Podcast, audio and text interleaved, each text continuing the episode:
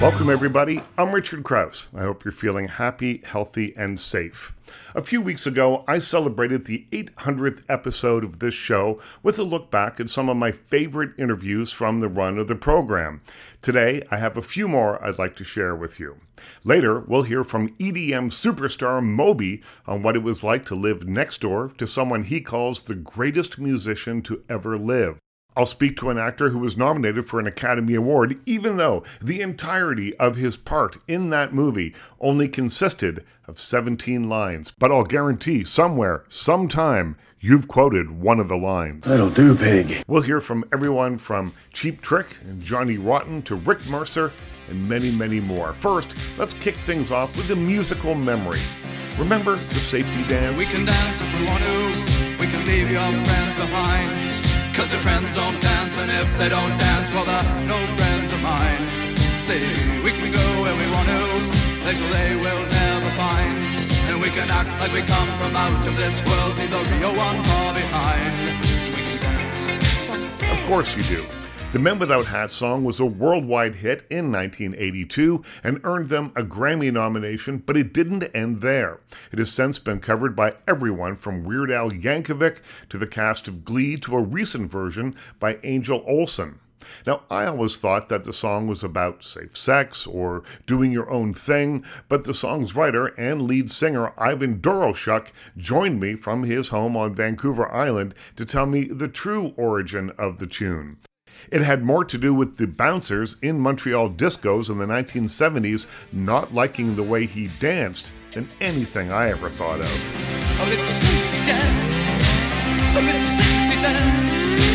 Oh, it's a safety dance. Oh, it's a safety dance. I was reading this article about you. It talks about dance being very important to you when you were growing up in Montreal in the 1970s, going out dancing and that sort of thing. But the safety dance, which I always took as simply being about the message being about do what you want, you know, express yourself however you want to do that, but was actually about something mm, a bit more physical, right? Yeah, well, the the the true story is that I was getting kicked out of it was it was it was the end of disco. It was the beginning of of new wave, and in the discotheques they'd still they they were playing disco music, but they would they would slip in like Blondie's Heart of Glass or B52's Rock Lobster or something like that. Right. And I would get up with my friends and we would start pogoing. And obviously, it was a new concept. A lot of people didn't know what we were doing. They thought a fight was breaking out.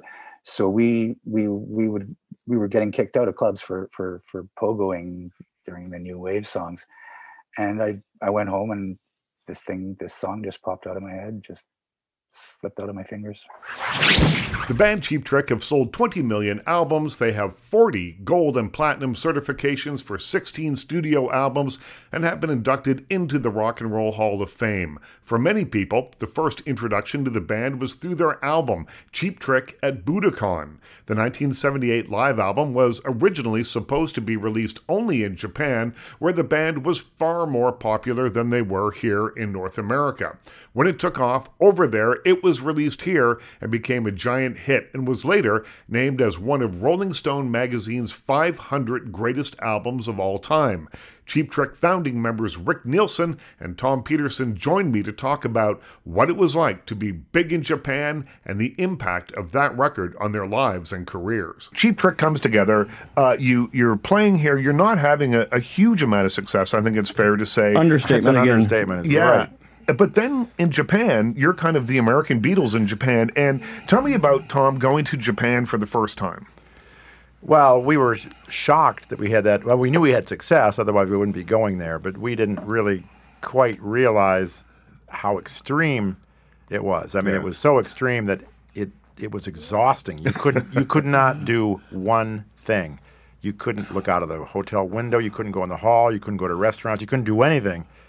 Wow. And it was it was great, but it went on for that went on for a few weeks. when we were there the first time in 1978. And it was like, But wow. before that though, like we had uh, Clock Strikes Ten, which Mm-hmm. got no airplay anyplace except there. That was number one. I Want You to Want Me was number one. And so we were getting airplay, which we weren't getting any anyplace else. Why, why do you think it clicked in Japan? Well, you know, you you don't really know ever. Yeah. There's, there's no uh, certainly no formula, but they said that they just. I think they they got a kick out of kind of our cartoonish look. Right. I think they thought it was funny, and then they love they love like pop music and heavy stuff too. But they they that. like to learn.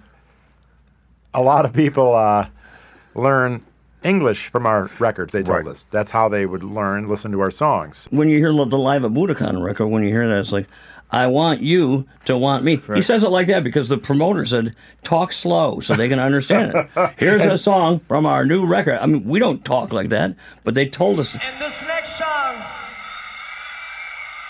is called I Want You to Want Me. And we went back in '79 and, and, you know, and played again. It's like we were huge. it's like it's like we, the first trip we went in '78. We were, you know, we were riding coach over there, and we got to and we stayed in a hotel. I stayed with Tom. Two guys in a room. I mean, I haven't stayed two people in a room since my kid was born. Well, we couldn't, later we're thinking about it. Wait a minute. We had two of us each in a room, but they had the whole floor blocked off. because Yeah. No, so wait a minute. Couldn't we have just taken one of the other rooms? Yeah, really. It That's was, it was funny, yeah, but we never we didn't think about it. I mean, we left probably the last show we did was in Iowa. We were all four in a room. And there was no, you know, there's well, there was TV, but it was all, all just Japanese. There was no CNN or anything like that. So it was all Japanese game shows. And that's pretty much it. Yeah, Sit in so- your room and, and don't look you're out the trapped. window. Yeah, Like, you're tra- okay. Do you take that time to write songs? What do you do? On No. what? yeah, oh yeah, yeah. I don't think we wrote anything there. It was like it was just pandemonium over there. We were probably nursing hangovers every day, so it didn't really matter. The success of Cheap Trick at Budokan was absolutely astounding and life changing. Another artist who had quote unquote overnight success was EDM superstar Moby. He thought his 1991 single Go would sell maybe 4,000 copies. When it sold 2 million copies, his life changed. Here's Moby to talk about how. The success of Go uh, was profound. Uh, you went from selling uh, 1,500 copies of a single, maybe, to selling millions of, of records. All of a sudden, you are an international star. You're traveling. You're you're playing all over the world. But with success, uh, it it didn't come. It didn't bring happiness along with it as well. So when you revisit these songs, is it a way of confronting the past in a way and having a look backwards and and have it be cathartic or or what does it bring up in you? There there's almost a form of in a way like regained innocence. Hmm. and what i mean by that and it's all it's sort of based on a david lynch quote that i heard at bafta which is germane to talking about the movie maybe but um i was at a bafta event about 13 years ago 14 years ago and david lynch was speaking and he said this one simple thing that to me was like a Saul on the road to Damascus moment where he said, creativity is beautiful. Because I'm sure, as you know, like David speaks in a, he's, Mhm. his movies are Baroque and dark. The way he speaks is like a child. Yeah. And something about that struck me where I was like, oh, he's right. Like I, because unfortunately for a big part of my career, I got very caught up in the idea of career, of record sales, touring, red carpet events, etc., all the ancillary stuff, thinking that that was going to generate happiness. And what he reminded me is like, there's nothing wrong with the marketplace. There's nothing wrong with the commercial exploitation of creative, of, of art, music, what have you. But that has to be an afterthought.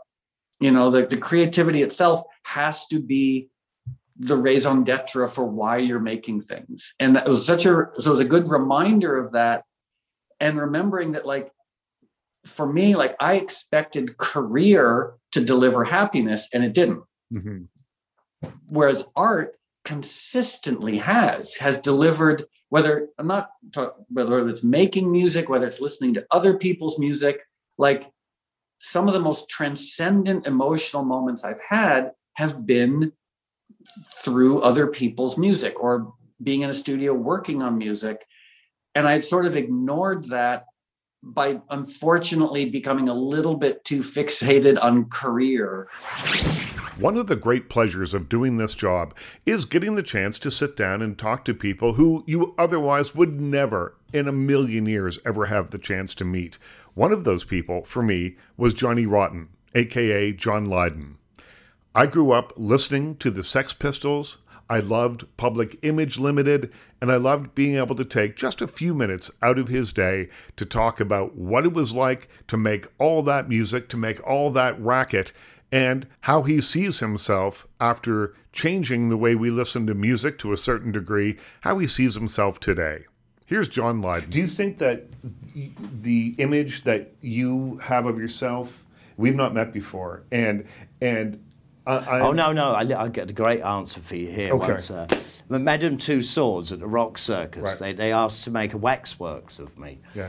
And so, you know, you have to stand there for four hours while they slowly move you around and take photos. When I walked around this waxwork doll of me, which is apparently uh, identical, that was an odd thing. It's something I recommend that everybody have done. was it humbling or was it what? What was it? All these other things, and you look at your shoe size, and go, oh, and the way you hold yourself physically, and how you know how like Richard III I really am. If you are a regular listener to this show, you know that whenever I have anybody on that's even tangentially related to David Bowie, I have to pump them for information. I've got a couple of clips here that I want to play for you. First is from Donny McCaslin. He was the band leader and saxophone player on the album Blackstar. That was the 26th and final album by David Bowie. It was released worldwide on January 8th, 2016, to coincide with David Bowie's 69th birthday. It also happened to be just two days before David Bowie passed away. In this interview, Donny McCaslin talks about what it's like to work under that long shadow that a musical legend like David Bowie can cast. from the moment he walked in the room, I, I, I felt something that, that was that was consistent throughout the whole time that I, I was worked with him and knew him, which was he was utterly focused.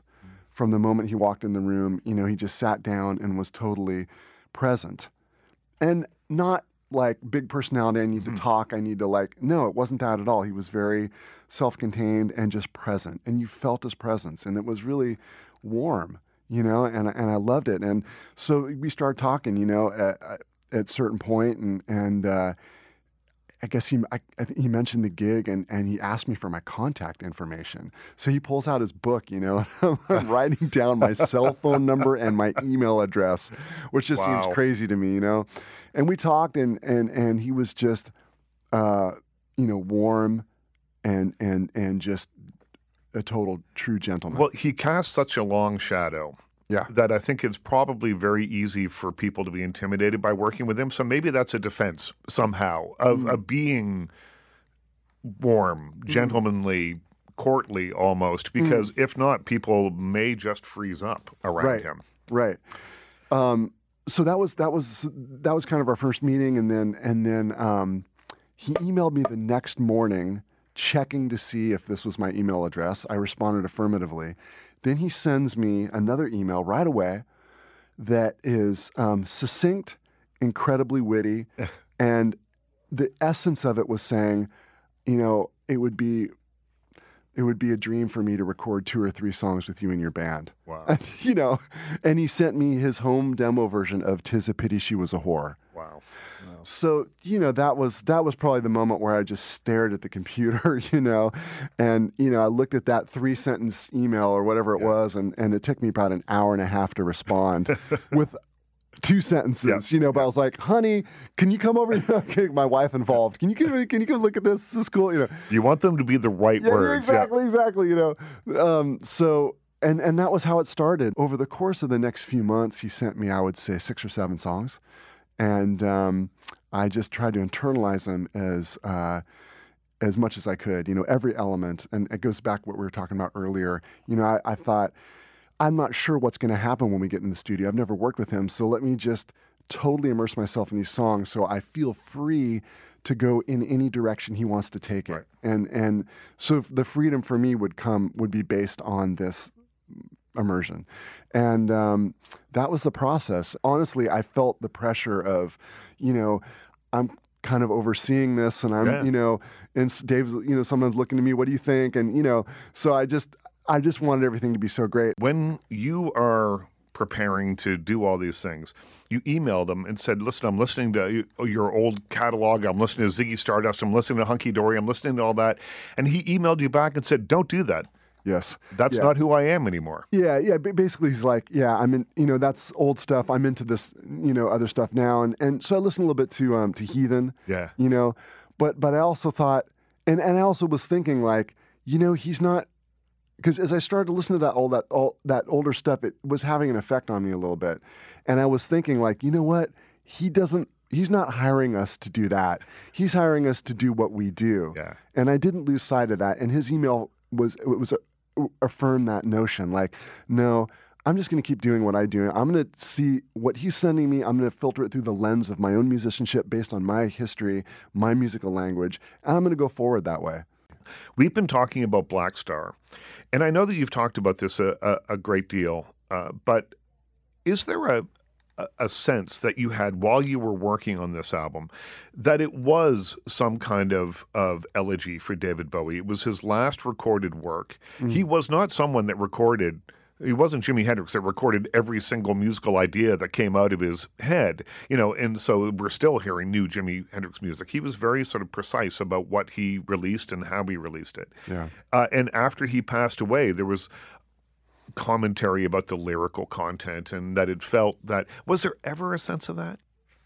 it's it's a- it's a complex answer in a way because I I in some senses when we were in in the studio I wasn't focusing so much on the lyrical content because I was more being a person that reacts more to the overall feeling of music. Right. That's more where I was and I was like looking at him and he was singing and imagining my saxophone as sometimes like a pillow around his vocal. You know, I was thinking it more in those terms and more reacting to the emotional energy that he was putting out in the studio. Definitely, though, when you look at the lyrics and and and in hindsight, when I look back, you know, y- th- those themes are, are present. So I do, I do, I do see that side of it. And also, though, I mean, I remember in my last conversation with him, we were talking about recording new music Yeah. in January. You know, he was working on new new songs, and he, you know, said he wanted to record again as soon as possible. So, so I think both of those kind of coexist to mm-hmm. me. I mean, that there was the narrative of, of of the themes that you hear in that record are real, but he was still moving forward. Always, always Yeah. moving forward. That was saxophone player Donny McCaslin on working with David Bowie. Now, here's another clip I wanted to share with you. This is EDM superstar Moby and his personal connection to the David Bowie song Heroes. on reprise i do a cover version of the song heroes and it's inspired by playing heroes on acoustic guitar with david bowie in my living room. And it was one of those moments like he was in my apartment because he was my neighbor. And i worked up my nerve and i asked and i said do you want to play heroes on acoustic guitar? And i was ready for him to look at me with disdain and like storm out of my apartment almost like how dare you? Like you know it's kind of like saying to michelangelo like do you want to just like paint my ceiling for fun um and instead he said yes sure. And so i got to play the greatest song ever written with the greatest musician ever written in my living room because i'm stupid enough and foolish enough to to ask you know like i'd rather i guess it's that question like better to ask for forgiveness than permission you know like just Right. ask you know make the request and if someone says no you deal with it. But i'd rather ask than not David Bowie is in Moby Doc. There's archival footage of you playing together, and there are amazing photographs of you. And you were friends. You were very friendly with him. He was your neighbor and someone that you became quite close to. Um, it's interesting to be a fan. You call him greatest musician, wrote the greatest song ever, and then he becomes your friend. What part of your brain do you have to kind of shut off to allow that you can have a friendship and not constantly be about to freak Yeah. out? um you have to shut down the normal part of your brain you know because um and referencing an old friend of mine who's also Canadian, Mike Myers in Wayne's World. Yep. When he and Garth meet Alice Cooper in Wayne's World, Right. for about 20 seconds, they're holding it together and then they fall on the ground and just say, We're not worthy.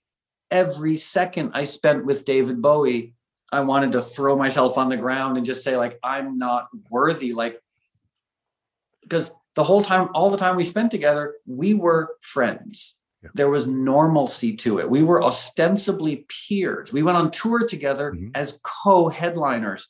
Everything I just said should be wrong. Like, there's no part of that that's normal. Like, he's the greatest musician of all time.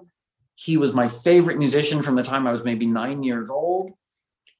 I'm not supposed to be friends with the greatest Mhm. musician of all time. If I'm if I go on tour, like in my mind, if I was to ever go on tour with David Bowie, I would be cleaning the tires on his tour bus. Like that's the natural order of things.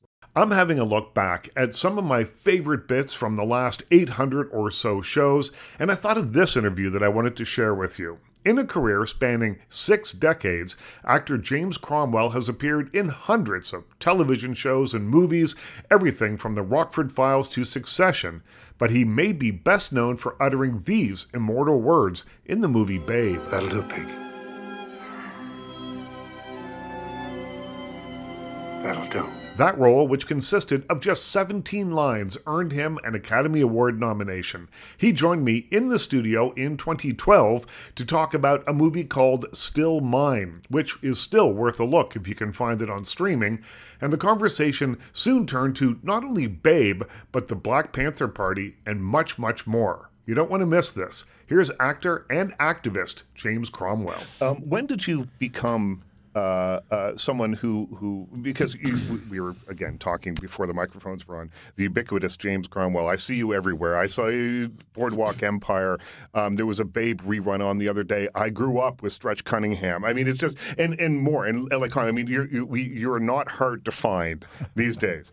And uh, but when when did you? Uh, sort of make a shift into more personal causes in your off time when you're not standing in front of a camera. Um, after Babe, um, PETA approached me, uh, People for the Ethical Treatment of Animals, uh, because I had this film about a pig to do some work with pigs, the 4-H pigs, where elementary school children raise pigs and keep them for the year and name them and get to know them and appreciate their intelligence and their sense of humor. And uh, and then when they leave school, uh, come back the next year, that pig is gone. That pig's been slaughtered, which is devastating to a lot of them. And then it increased. Actually, I had I hired a publicist because some a sound engineer said to me when I was looping another project. He said to me about Babe, "That's an Academy Award performance." I said, "Come on, man! I got 17 lines. What are you talking?" about? He said, "Believe me, it's an Academy Award uh, performance." So I got. I thought, well, this will probably be my only shot. I hired a publicist, and one of the things the publicist said to me was, "What are your causes? What What do you want to?" Well, I never had celebrity to spend up until then, which is what you have to do with celebrity. Otherwise, it eats your soul. So, but when people stick microphones in your face, it's really nice to have something worthwhile to say besides, I'm doing this, I'm Mhm. doing that, I feel this way, I feel that way. So I got involved with the Lakota Indians on the Pine Ridge Reservation with death penalty focus. I came, when I came up in the theater, mm, I was very political. I was involved in the anti-war movement, uh, Black Panthers. Uh, I went down south during uh, Freedom Summer, um, and so. But I had left that behind when I had my family. It didn't seem to be available to me. What celebrity does is give you the opportunity to see if you can make a difference, and uh, that's what I've been trying to do. Right, you were involved in the committee to defend the Panthers. Yeah. yeah, yeah, Yeah. and that must have. I mean, I, I can't imagine those times and how uh, there, there, it must have felt. Did it feel dangerous? It, it must have felt. Yeah, it was not comfortable. I said, you know, I was giving a speech at Yale, and I, I sort of went through my career, and I realized that 11 people nationally were assassinated in the nine years I was in the theater. President Kennedy, his brother, Malcolm X, Martin Luther King, Medgar Evers, uh, Bobby Hutton, uh, Fred Hampton, the little girls in the Birmingham church. Uh, Mickey Schwerner, who I played football with in high school, was in Mississippi when I was in Mississippi. They were missing. We knew they were missing, but we didn't know they had been killed. Schwerner, Chaney, and Goodman, uh, which is and their being killed and the FBI responding is probably the reason that they didn't try to kill us because they would have killed us. Um, you know, but you you you you know, it was sort of a learning process. I, I was just a theater actor. I was this white bourgeois kid, you know, from the north, and I had no idea what was going on.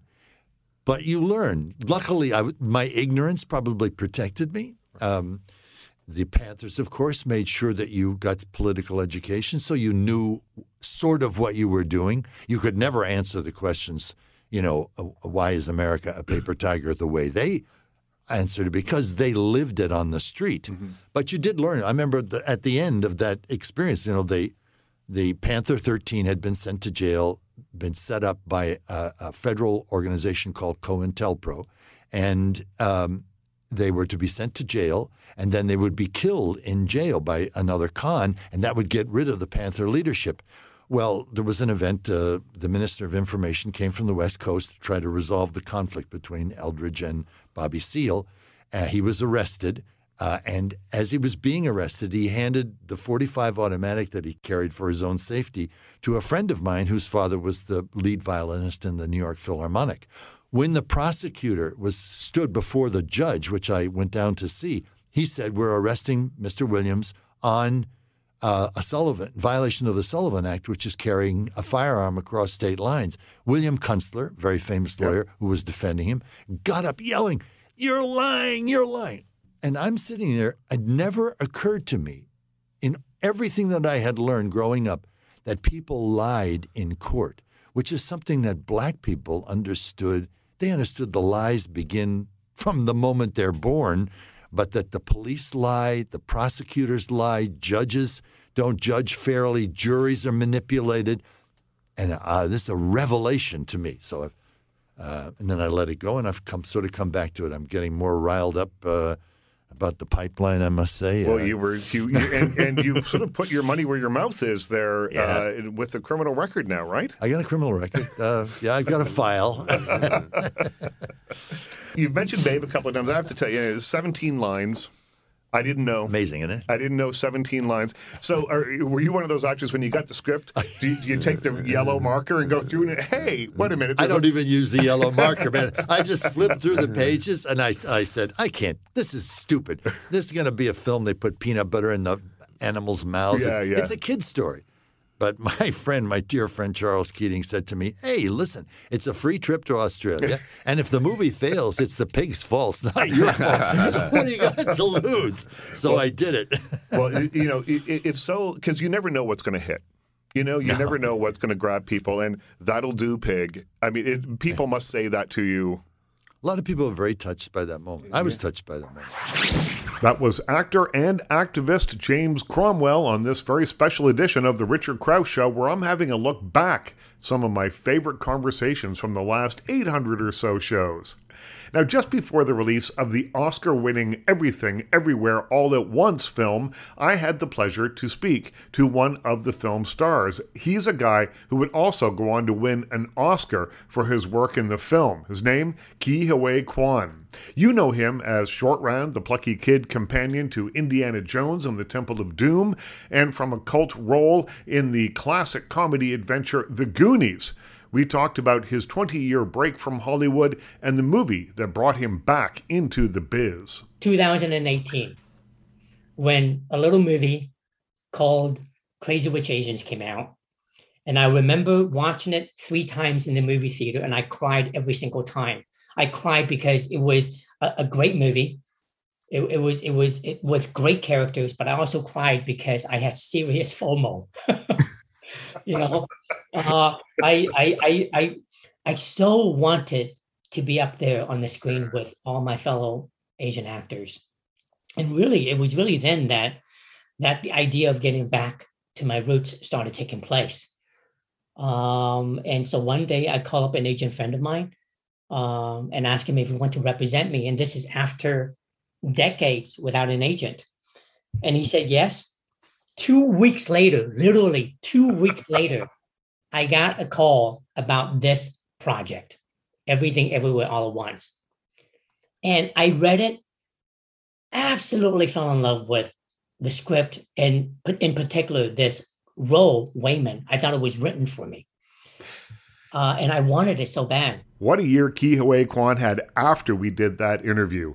Keep in mind, we did this interview at the very beginning of the movie's life, after it had just been released. It wasn't a big hit yet, it hadn't gone on to win all sorts of Oscars, and he certainly hadn't made the big comeback that he ended up making, which culminated in winning an Oscar. An incredible year for a really good guy. I'm glad I got to share that with you.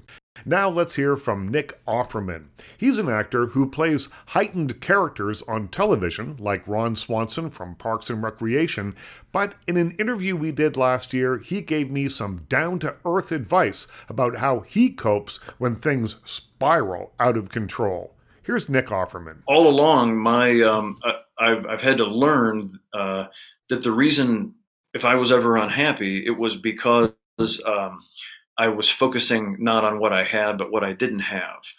And uh, and eventually, somewhere in my in my twenties, it really clicked for me where I said, "Oh, th- this uh, what you've been given, this body, this uh, voice, you know, whatever whatever skills or foibles you possess, that is all. That's all you get. To feel better for myself, I simplify. I, I turn away from the world at large." You, if you take in too much of the news, even if you have a very happy life, which I do, if you watch the news all the time, it's like, holy son of a bitch, the world is horrible. But if you shut that off, and I'm literally looking out a window right now, and there's a hummingbird uh, feeding on the the buds of this uh, carrot wood tree. Well, maybe that's not so bad, you know. And so I, I simplify, I, I narrow down my focus um, and I and I think about my loved ones. So it, that's just a, that's a, a trick that I learned from my family. Just generally, we do things for each other. There are just gestures. Um, and it turns out that that's a, a form of medicine uh, and a form of self care that I communicate with my siblings, my mom and dad, or Megan, or my neighbors. Uh, we had a bunch of extra tomatoes last week, and I took them to my neighbor, and you'd you'd think I took him a, a, a basket of golden eggs, like they won't shut up about. I'm like, okay, it's I, I get it, like you. but I mean, it was it, the, they loved the gesture so much, and they've had three meals, three meals out of the tomatoes. So that's always my my thing is to I'll make a little something. Uh, a couple days ago, things we're having some problems at my wood shop. There's four employees there. Uh, the, there was just kind of a train wreck. One of our machines broke down, and so I bought everybody lunch. And you know, it at the end of it, we still have our problems to solve, but we, have been able to say, okay, together we'll get through this.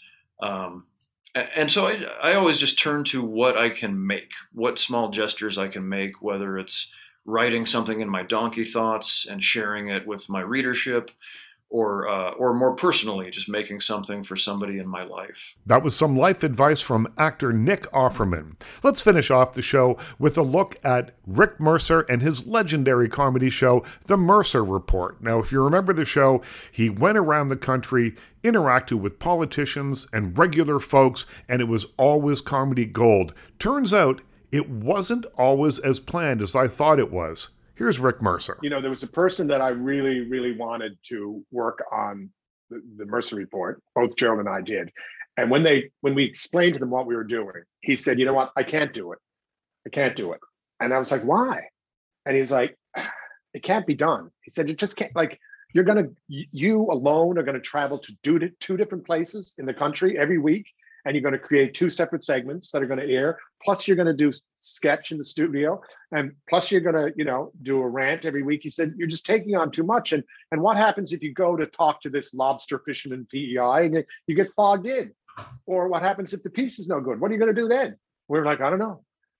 And uh, he said you know he predicted in the first 12 weeks we would fail to deliver a show And you know, we went on to do hundreds of shows. We never ever failed to deliver a show. But it was nerve wracking because when you go to PEI or Grand Manan or or wherever you're going, you had to get a piece. So if the weather bones you, or the or quite often people might exaggerate. They'd say like, "Oh, there'll be this this wonderful thing happening." And we'd show up. and We go, "Where's the wonderful thing?" They'd say, "Well, this is it."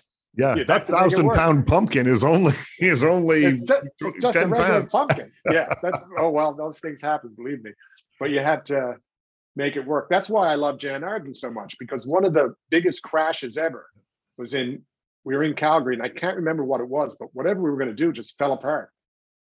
And we were so desperate because we needed like six minutes for the show. The only thing we had no time. I was like, I guess it'll be I'll do a tour of Calgary. Then I was like, who the hell am I to tell the country what you know what Calgary's like? You know, I have no voice of authority. And so I called Jann Arden, who I didn't know, and I said, Will you do the show and give me a tour of Calgary? She said, Yes, yes. She said, Hang on, let me get my calendar. And and she was like, Okay. So next month, and I was like, No, no, I mean today, Jann. She's like, Today? Where are you? And I gave her the address. and She said, Hang on. And you know, literally 20 minutes later, she Love pulls her. up in this car and she gets out she goes, I thought of a bunch of things we can do. I could show you the, the zoo. We'll go backstage and feed the animals. And there's the, the Calgary Olympic Park. Um, maybe we'll get on a bobsled. She started saying all these things. I was like, Jann, you just can't show up in an Olympic park and say, Can we have a bobsled? You can't walk into a zoo. Like, this needs, oh no, it'll be fine. And everywhere we went, oh, Jann, come in. And it was one of the greatest pieces. And she saved my life. And then she did many, many times after that. Well, I, I love that story. I love that story because again, it's the mother of necessity thing. Oh, Jann sure. Arden opens doors, but if that hadn't happened, something else would have happened. Well, we never, we never, uh, we never failed. You know, we and and uh, it, know, I don't mean that, but it's like you know, it was TV without a net. Mhm. That's what it was because it was live every week, and I wouldn't want to do it any other way. You know, that was just so exciting. But it was a bit nerve wracking when you sat back and thought about it. But uh, it was a lot of fun. When I think of the Mercer report, I always think of you being in zero gravity on a little carpet, looking as though you were riding a magic carpet. Was Yeah. that pre-planned or was that in the moment? You had to have the carpet with you, so Well, we had the carpet. I had the carpet, and uh, you know, we. By the way, the most fun I ever had in my life was that Really? six or seven minutes of zero gravity. And in fact, if you realize, I don't say I say very little in that piece. I can't stop laughing. Yeah. Um, but we wanted to do gags, but we, you know, we were looking up like had had people done gags in zero gravity, and not really. They, uh, you know, experiments. "Ooh, You know, this is the way it works, kids. So we are like, okay, so the water goes like that. So I spilled water all over the place, and and then the one of the inspirations was when Homer was in space. Remember, he opens the chips, and Oh, the yeah. chips float all over, and we were like, that would be great. But then we're like, we're basing this on a cartoon. We don't know if the chips are gonna like just because it's in a cartoon. And sure enough, I opened the chips, and it was just like in the cartoon. The chips floated around, one floated into the cockpit, and the, the pilot went, "Hmm, hmm." "Oh, it was great." But when it was over, here's this like Canadian science plane. When it was over, the plane landed. and It was all we're on the ground, and gravity's kicked in. There was like Gatorade all over the wall. Chips everywhere. potato chips everywhere. It was like the Rolling Stones had the plane for a for a world tour or something. and they were saying to the scientists, "Well, thank you for giving us the ride." They all came in. a. We, we, we took care of the cleaning bill. That was Rick Mercer talking about some of the funny moments from making his legendary comedy show, The Mercer Report. Big thanks to Rick for being part of the 800 shows. I think my favorite line from today's show was from the interview with James Cromwell, star of the movie Babe. When he wasn't sure if the movie would be a hit or not, his agent said, Well, if the movie fails, it's the pig's fault. That's a good life lesson right there. Always blame the pig. I'm Richard Crouse. Thanks for listening. Stay happy, stay healthy, stay safe, stay weird, and we'll talk to you again soon.